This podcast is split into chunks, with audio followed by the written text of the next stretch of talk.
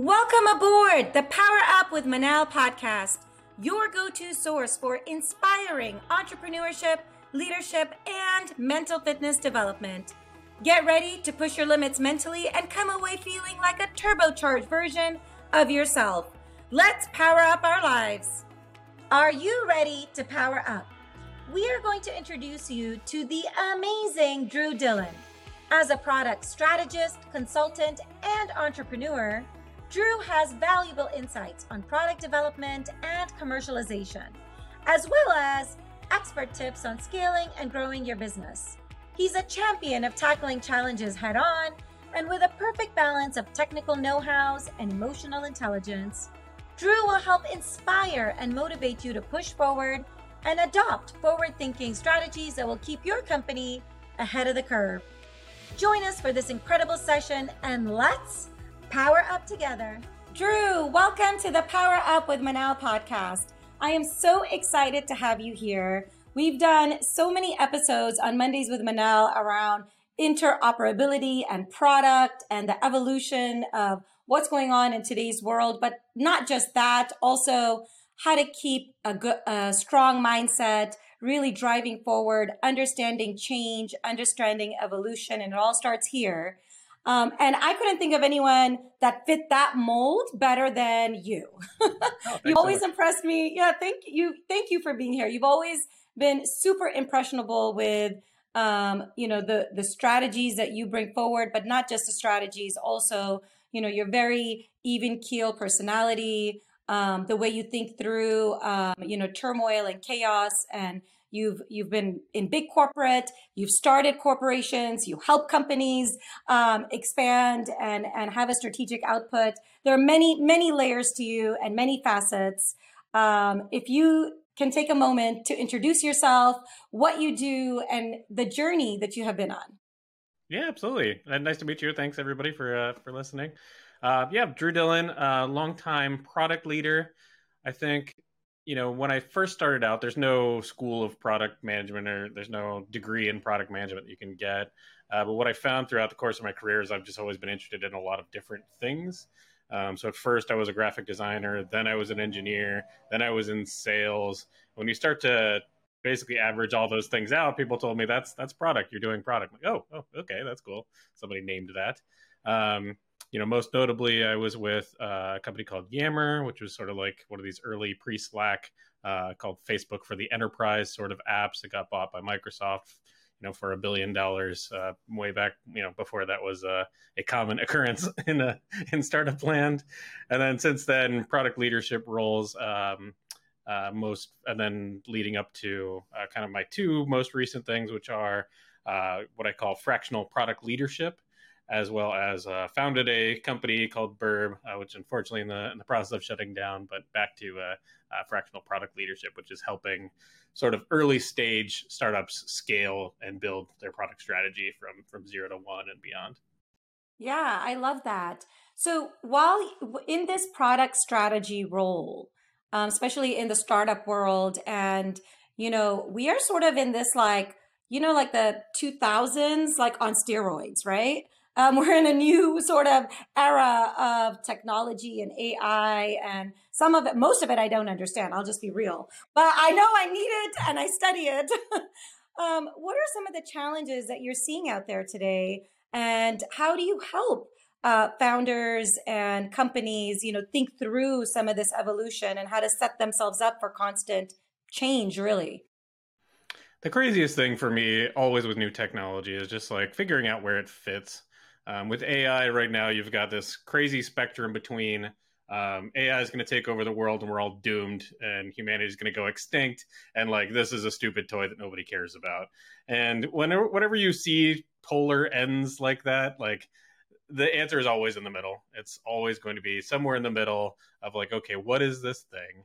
How can I use it? What will it impact? Um, that kind of stuff. And I think we're still in the early stages of of somewhat of a growth curve of a you know uh, sort of an exponential curve of what this thing will become uh, but at the same time i think we can look back to our own foundations and the foundation of uh, you know product development over the past 10 years i've always asked people these like complicated interview questions. And my goal in actually asking complicated interview questions is to see if they're just going to throw in some random magical piece of technology into the answer.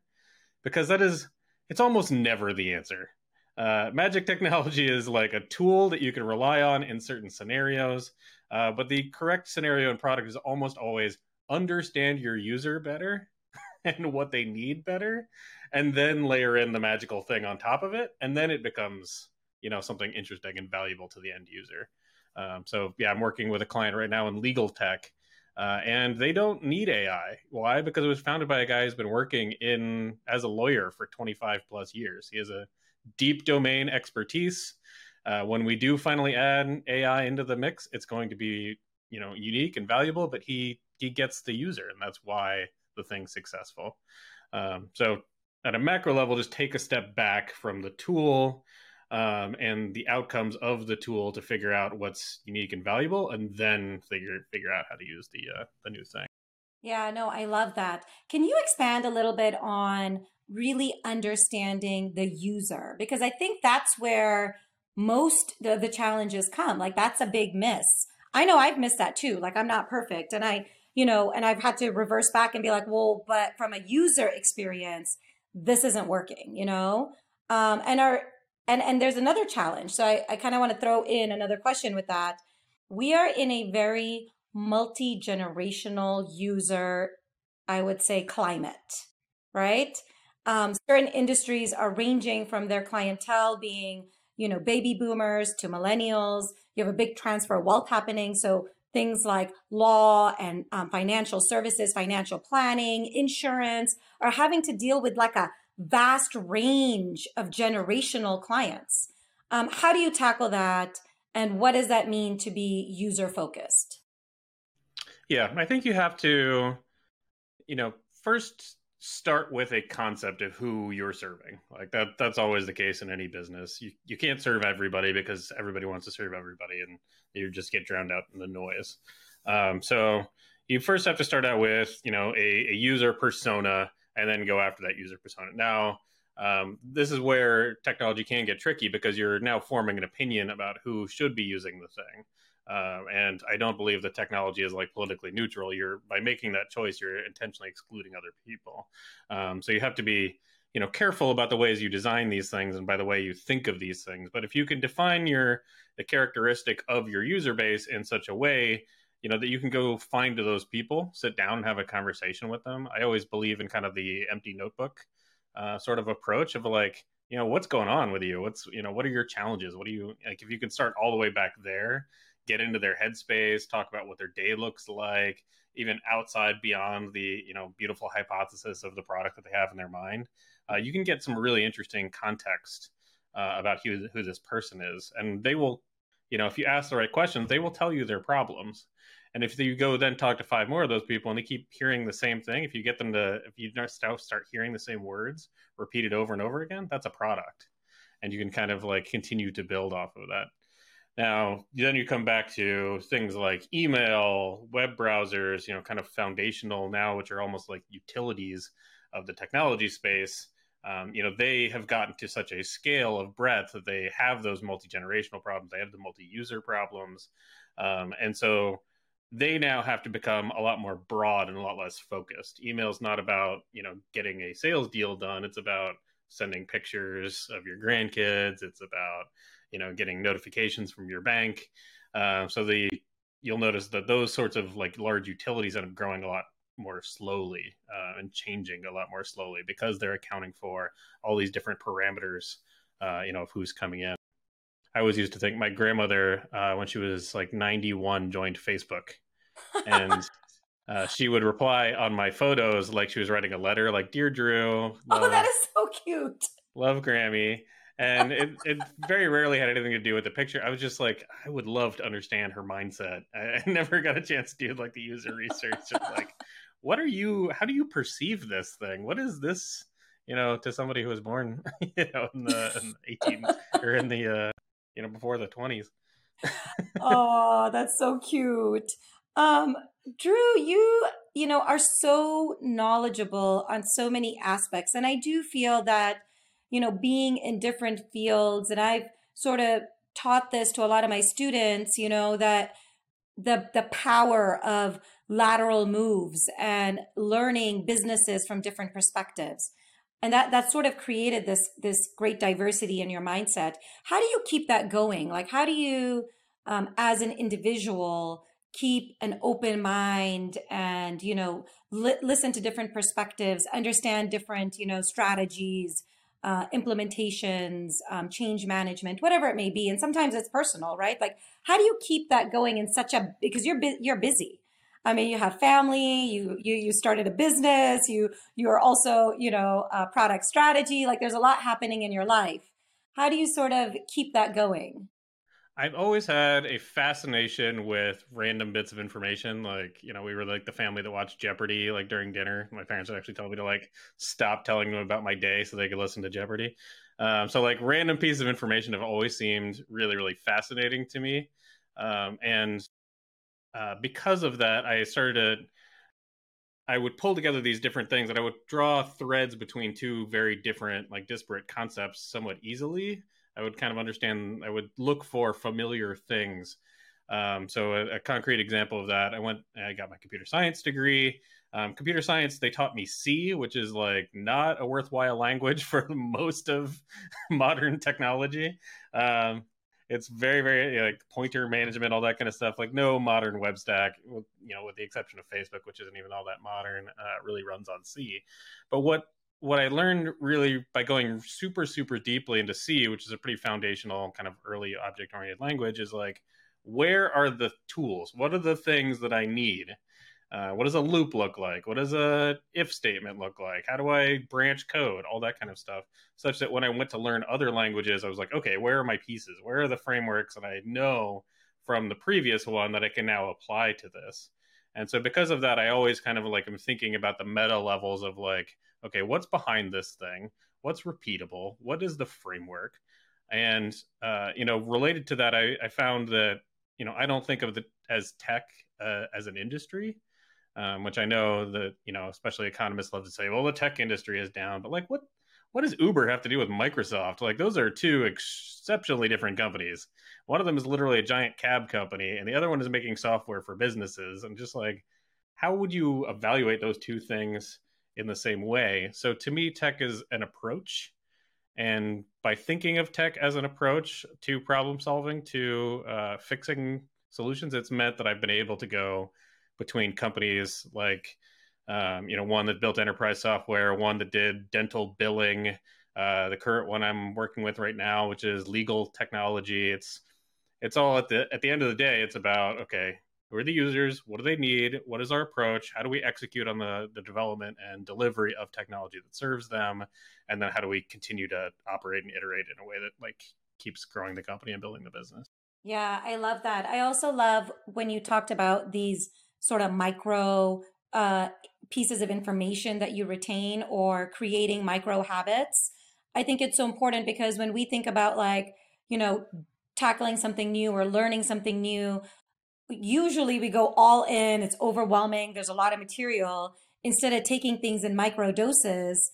And then eventually all those micro doses sort of end up merging together and you've created more knowledge in your headspace than you would have uh, studying one piece of you know information in exhaustion um, and i i love that you said that i kind of do the same thing i have these power hours where i study um, things i don't know about like generally like I till this day I'm still trying to figure out what the heck Web three is. But like, if, if it's already over. Bar, We're already on Web five. Yeah, yeah. If you got me in a bar with a, with a with a drink, then all of a sudden I'm spewing all this information that I've taken in micro doses, and I'm like, wow, I guess I know a lot more about this than I thought I did. That's the other, you know, re- relating to that at Web three and things that you end up like just churning your brain on uh, I've found if something is actually genuinely difficult and the experts telling you about it make it sound actually genuinely difficult, it's actually not worth right. knowing about. People are trying to trick you with something. Um, so, like, if you if the thing is not accessible, like the definition of expertise is somebody uh, of an expert is somebody who can actually put it in terms that a three year old can understand. Right. And if they can't do that, you know, it's it's BS. They, they're not actually telling you anything. They're just giving you random words. Hey, good advice. Good advice right there. good advice. Um, you know, one thing that I've noticed every time we talk to each other, um, even if there's chaos happening around us, you have a very strong sort of um, way of approaching chaos and high stress and lots going on at one time. From a mindset perspective, um, how does that help you? And how do you stay so calm in so much chaos? Because we all say we do, but when things when things happen, then we use excuse. Well, but you know I'm human. I kind of fell apart, and we do. Um, how how do you do it? Like share with us, you know, your sort of your calm demeanor. Like I love it. I love how you sort of, you know, calmly walk through chaos, if that's the right way to say it. yeah, I figured out a long time ago. Um, you know, I've worked with a lot of folks who have suffered burnout um, and things like that. And what I, I realized early on, so I, I joined Yammer as employee number 60 from like a, a larger uh, company. And I was one of the few people there who had a kid. We had a 10 month old. Um, and life was, you know, just utter chaos. I tell people the story of building a, a, company to a billion dollars in like, you know, three years is you felt like you're keeping the wheels on the car as you're like trying to drive the thing. Uh, what I found was I was never, uh, and then I moved actually from sales into product where I was actually doing two jobs at one point while raising, you know, at that point a one year old. Um, and what I discovered about myself is I don't burn out from overwork. Like I can work pretty much infinitely as long as it doesn't like affect other aspects of my life. Uh, that doesn't really bother me. What I do, what I found burns me out 100% is if I can't move the ball forward, if I can't make progress. Uh, and uh, that just kind of, uh, when I figured that out about myself, I realized that it was kind of all about taking the next step for me um, whether it's and and that I have a somewhat of a high tolerance for risk uh, if you know I can uh, at least foresee what that thing is going to turn into. And so just putting one foot in front of the other, taking the next step, even if that one foot goes off a cliff and you don't know where you're where you're gonna land, uh, that that's always okay for me. Um, as long as I don't feel just like stuck. If I feel like I'm stuck and I don't have agency to make my own changes, um, then you know, then I, I really do start to burn out, and that, that starts to affect me uh, pretty bad. And how do you how do you handle burnout? What's your approach? Yeah, usually, um, usually it involves some kind of change, just radical change. If I, um, how do I get out of this situation? How do I just exit the the scenario? Um, so in work, you know, um, I am a bit of a job hopper uh, for that reason. Just because, like, if I feel like I can't move the company forward, then okay, then I, I need to step out because I can't I can't make progress here. Yeah, but I love that because so many of us stay in the cycle. It's like almost like we're on this hamster wheel, and we know we know we're like hit sort of a dead end, right? We know we're feeling burnout, but avoidance usually is a very strong human behavior when things aren't going right, right? Nobody wants to tell themselves. Uh, and then you're you're in this wheel, and it's hard to sort of shift. So I, I like that advice. You know, um, take action because life is short, and is it worth staying on that hamster wheel? That's a big question. You know. So much. I mean, yeah, you just have to think about the percentage of your life you spend doing work. It is massive. It is one of the it's the largest time commitment you'll do towards anything. And if you're going to be miserable there, yeah, I, I you meet these people at, at big companies because they set up their equity grants in such a way that they get a grant every year. And so not only do they have like golden handcuffs, the handcuffs get bigger and stronger and more powerful the longer that they stay there.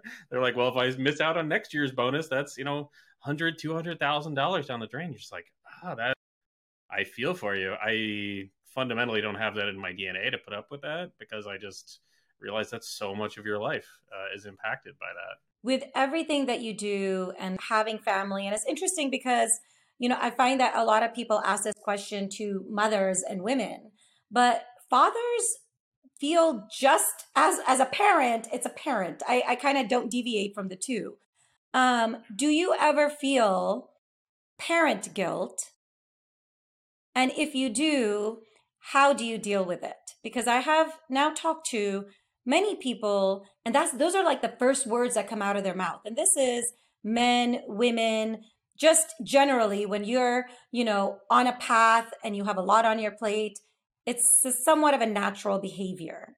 how do you deal with it? And do you do you feel it? Or you know is there is there a mindset approach that you take that helps you you know um, see beyond it? I definitely have in the past. Um, thankfully these days as a consultant i've got a lot of flexibility. Um, so you know i think uh, my current schedule right now is handful of hours and then two days on and so I've got a lot of time to put into uh, you know spending time with the kids, which is just great. Which is one of the reasons I I do consult. Um, in the past, I uh, you know I traveled.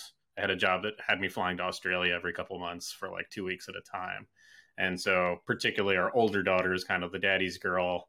Uh, you know, her attitude and behavior would just degrade the entire time that I was gone, and it was pretty clear that that's why. And then she would, you know, start, you know, um, causing trouble around the house and that kind of stuff. Um, so I think, yeah, I don't have a. There's no magic bullet. I think I managed to find one for myself. Uh, but there's no, I don't think there's any advice I can provide except to just understand your boundaries and find a place that respects them. Yeah, that's a good, that's a good point because, um, and I, I, I'm probably, this is repetitive from, you know, my past shows, but you know, we, we grow up with the societal expectation that there's work and there's life, and you go about trying to balance both, if we are taught that it is one ecosystem, like you said, the most hours that you put spending doing anything in life is work. And if we if we learn at an earlier, I would say age, the mindset shift that it is a part of your ecosystem and how do you manage all the pieces together um, just like you would I mean, it's amazing how we're so great at putting together, you know, a product roadmap, the customer journey life cycle, and um, putting all these process flows together, but we don't actually take that and apply it to our lives. And if you think about it, it's almost like we have this process flow of life, and and work is a part of it. Family is a part of it. Friends, dependents, whatever it may be, passions, hobbies, right? Um, and I, I, that's a great approach, and I, I try to do that too. And I I've been there and I've had, you know, you there's there are these things that you get as you grow as you age which children you know that's the beauty about them. They're not in they don't have these inhibitions of like uh you know judgment and fears um of you know what people will say which is what we're so geared to think about. I've also learned to you know deviate from all that and really focus on what my ecosystem looks like. And that's that's changed the course of mindset. And that to me a small shifts in mindset create large leaps in life. Yeah, work life balance to me is one of the worst concepts worst. we've come up with um, because fundamentally there are things you want and things you have to do to get the things that you want. Like that's that's the transaction, and there are things that you want, um, you know, on one side, and there are things that you have to do on this side that like have nothing to do with work to get the things that you want. Um, I think we tend to think of like work as the stuff I don't want to do, but there's plenty of stuff I don't want to do. I don't want to mow the lawn, but I don't want my house to look like crap. Like there, there's things in both spheres that end up with the thing that you want. And so, if your goal is, you know, your kids going to a good school, that they have, uh, you know, the opportunity to have a happy, healthy family for themselves, um, there are aspects of both work and home that need to be there in order to provide for those things for them to go to school they need to to go to a good school they need to be able to afford it. For them to go to a good school they need to have had extra help on their homework and stuff like that. So you need to be there at home. Um, and yeah the more we try to like atomize these two things and put work and and life in conflict with each other the less we understand like actually what we want uh, out of our own lives in the long term. Right which creates a lot of anxiety and and sometimes depression maybe burnout right? And and these are these are great great mindset shifts to help individuals who are in that to sort of get out of it. Um, and i remember you told me one time and i, I actually love this um, and it's funny because my husband says the same thing to me all the time but like if i'm worked up about something you know um, and you said this one time when we were on a call and you're like is it that big of a deal? And i'm like yeah like is it that big of a deal? Like we make such a big deal out of things and in the grand scheme of things when we look at it from like a macro lens like it doesn't matter. And it's such so much wasted headspace and energy that we're putting towards it. Yeah, yeah. The meta analysis of how much, you know, energy and you know emotion we put into something is is just fascinating and it's you know especially now i've got a daughter as a teenager um, it's very hard to step out of the moment sometimes and, and think about uh, you know what your emotions are in that state. So you're like ah oh, why are you just doing the thing? Um, but you know how much better uh, does your relationship get if you can just step back and say okay why am i feeling this way? What is she actually communicating? Like what are we you know what's what's the outcome that we both want here? How do you approach that when it's a client? Mm, it's much easier when it's a client because I, I'm, although I, I pride myself on caring a lot, uh, and I think that's what makes for a good consultancy is actually really you know caring about the outcome of the thing. At the same time, it's it's their company, um, so as long as uh, you know I've got I've had situations where I disagreed with the outcome, the decision of the company, and I was like, cool, I'm gonna do what you need me to do, as long as it doesn't like impact my reputation or in some way like damage or go against my values. Like uh, I had one client who just couldn't sit down and sit down and like commit to a plan over three to six months. And like you realize going back and forth on plans all the time causes you know mental anguish for your employees. It's actually abusive and he just couldn't like get there mentally of understanding why employees would feel you know mental like have mental issues relating to uh, his inability to plan. I'm like well then i gotta go. Like i can't i can't be part of that. Right right. So you know with with product and technology changes right it's very easy to implement. Hard but but easy because it's a machine some sort of machine right a lot of times we miss the boat that the internal employees are going to have to deal with this change. And there's a human aspect of it. When you strategize with founders and CEOs and companies, do you sort of think about that uh, and as far as a change management strategy? And how how do you do that? What's the approach? Yeah, I think so much of where we fall down in planning is communicating the the pieces. You need to go do this. You need to go do that. You need to go do this. And then when things change, you're like, forget it. You need to go do this instead, and you need to go to that. Like, and people are like, what? Why? Like, I don't get what happened. Uh, and there's this whiplash. Um, and I think that is just a fundamental failing of leadership in, in a lot of different scenarios, which is like not telling people where you're going or where you perceive where you're going um, you just like communicate task, task, task, task, task, uh, and then you know, not by not communicating where you're going. If if our perspective on how to get there changes, or even our understanding of where we're going changes, we they just we, we leave them in the dust. They have you know we were on this path. We didn't really understand where the path was going. Now we're on a new path. We didn't understand. We don't understand why this new path came about. Uh, so it's just like over communicating, treating well. Uh, here's backing way up. Treat people like grown-ups. Like they can understand what a corporate plan looks like. They can understand why you need to execute a corporate plan. They can understand all the different components of getting there. Uh, so trusting people with more information about the what's and whys and how uh, and then you know communicating the deviations and what the where those deviations came from. If you're upfront with all this information and up being upfront with it in a corporate environment often means repeating it seven different times in a bunch of different forums and formats, then people will feel bought into the change. Okay, I understand why we did this.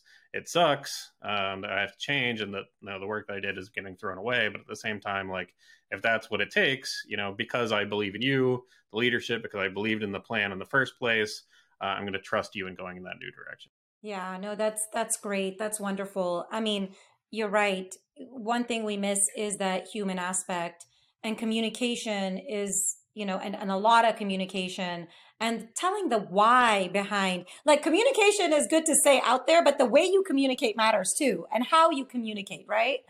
Um, and, and the why behind changes matter. The understanding the overall North Star matters addressing fears matters. Like a lot of times we don't address fears because we're like, well, it's silly for them to think that. Well, okay, but they're they're thinking it. Um, and then one thing I've learned in many aspects of life, whether it be professional or personal, when you don't say anything, it leaves a lot of room for the mind to wander. and this is this is not only business advice, it is relationship advice. yeah, any group you're going to find, you know, there's a certain set of people that are just aren't going to be on board with the decision. And that's that's always once you get up to, you know, 100 plus employees, that there's just going to be that group. Um, and you know, you can try and clamp down on that all you want. It's you know, you're just going to create more. Uh, what you don't want to do is give like feed that that interpretation, the negative interpretation of what your plans are and, and your competence in executing on those plans by not communicating. If you can, you know, if these people seem irrational because you continue communicating in such a way that's super open, then like, you know, nobody's gonna, the group's not gonna grow. It'll just, you know, stay kind of the uh, uh the unhappy group on the corner. Yeah, no, hundred percent, hundred percent. Um, should like tell it well let me let me kind of flip this let's flip away from business um, what do you do that's for drew what are what are some things some passions hobbies readings what do, what do you like to do i have not had it because i've been working on the startup and because my kids are now each in two different sports uh, i haven't had a chance to do a lot of drew things uh, when i did have drew time which i do now i'm getting back into having drew time again oh i love that i like i like yoga I do like woodworking. This is this is a, a set. Okay, I was going to ask. Actually... I was going to ask about all the tools in the back. yeah, so I actually did get to do some woodworking over the weekend, which was fun. I've got scrap lumber down here on the ground, so nice. Uh, that that stuff's really fun to me uh, when I when I have the chance. And then, you know, I'm I'm sitting in my garage. I'm surrounded actually on on this side over here is workout equipment. Over here is actually uh, camping gear and a kayak. So those are those are the things. I, I, I sit it. in my my entertainment zone. Yeah, yeah, yeah. Your man cave has become your work slash.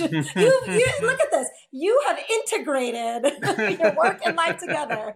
Bravo! I do like the fact at any given moment I could throw on like a backpack and walk out the door with a kayak. Like I could just do that right now. I love it. I love it. That's great. Oh my gosh. Um, are there any other um, wisdoms that you would like to impart on our audience today? I think the most common sorts of failure mode are getting under fire and thinking that you don't have time to sit down and think um, about the long term. And I think we, it's very, very easy for you as an individual and for you as a team uh, to just like, you know, that, that kind of like task execution mode. We're just getting information and executing on it immediately without thinking of taking a step back. And that, that step back is where you get all of the value. It's like, okay, where is this going? How do I see these things progressing? um, and yeah it's true of you know your individual work your team's work and in your personal life like based on where i want to go what does this relate to? Yeah no i i agree with that a 100% i remember at one time just always being go go go go go go go. And i was busy and in my mind that equated to success. But i didn't know and i i say this because it's like one of my favorite lines to say but I'm like, you know, do, I ask people now, I'm like, do you know what your silence sounds like? Because I didn't know. Somebody asked me that. And for a minute, I pondered a lot because I'm like, what's this cuckoo silent? What? What is Silence. Um, that is when I I became a big yogi and started meditating. And you know, even if it's like 10 minutes a day, that that five to 10 minutes that I, you step back and you have some sort of you know silence where you can think through sort of all the pieces and and how you move forward and just have some reflection time um, changes your life so much. And i think the net message here and so many things you've said and i've sort of shared in is that micro habits and changes make bigger impacts. And these are like small things very small small impacts and changes individuals can make and and knowing your silence is very important. And when I say that, I don't mean like just like just you know be quiet. No, no, I mean like being reflective in your silence and and you know understanding where you want to go and are you on the path that you want to go at. You can be busy, but is it going to get you to the like you said the ultimate state of where you think your life should be? You know. Yeah, the internet teaches us basically that if you don't say anything, that you don't exist and it's a extremely negative kind of feedback loop and i think we that folds into you know your email your company slack having an opinion in a meeting there's huge power in uh, a not having an opinion, just like realizing when you don't need to use your voice. Um, this thing will get resolved without me. Um, and there's also a huge empowerment in it. Like, there's nothing I like better than when I was a manager and I would go off on vacation, come back, see like 300 messages waiting for me, but like they'd all been resolved without me. Like, okay, good, but I did a good job. I set my team up in a way where they could execute based on the way I would want them to while I wasn't even around. Um, you know, being able to fire yourself is is the ultimate form of leadership, I think. Yes, no, that's that's wonderful. That's great. So Drew, if somebody today listening to this is like, man, I could use a Drew in my life. um, how would one go about looking for you and what kind of client is ideal for your business? Yeah, yeah. So I finally did check out of the Twitter as it's dying with a whimper instead of a bang. So uh, you find me on uh, LinkedIn. It'll be under Andrew Dillon um, or uh, ProductBridge. So Product Bridge, all one word. dot co. Um, and I'm just Drew at. Um, my ideal clients are, you know, I do end up working with, although I do mostly focus on early stage startups. I do work with a lot of late stage uh, private companies are looking for, you know, specific research or folks who've never had product before, because I describe my service as scaling product strategy. And scaling product strategy is true. You know, you need that whether you're building a brand new thing at a large organization or you've just achieved product market fit as an early stage startup. Uh, I really help you think through kind of where you're going, what you need to do, who are the people and processes you need to get there, and then I hi- help you hire and bring in the, the team to run it long term. That's awesome. Thank you so much, Drew. I feel like today so much has been shared from business to evolution of mind uh, to change management, um, you know, to family and life. Uh, thank you for your um, insight. Uh, it's been great, and I I know that I'll be reaching out on some personal things because, you know, this is a world that, you know, it, everything's at our fingertips. Like we can create and do, and having, um, you know, somebody by your side that has done it many times and can provide that strategy is a great way to sort of eliminate some, you know, I would say risk in product development and go to market strategies. Yeah, thanks so much, Manal. Thank you for tuning in. On each episode, we will continue to bring on successful, dynamic individuals to dig deep and share stories that will inspire you to power up your life. This show is packed with unrivaled storytelling and no reservation advice. Tune in now by searching Power Up with Manal wherever podcasts are found. Please show us just a little bit of love by leaving a review and hitting that subscribe button. This helps our small production get reach and voices heard globally. Let's power up together, baby.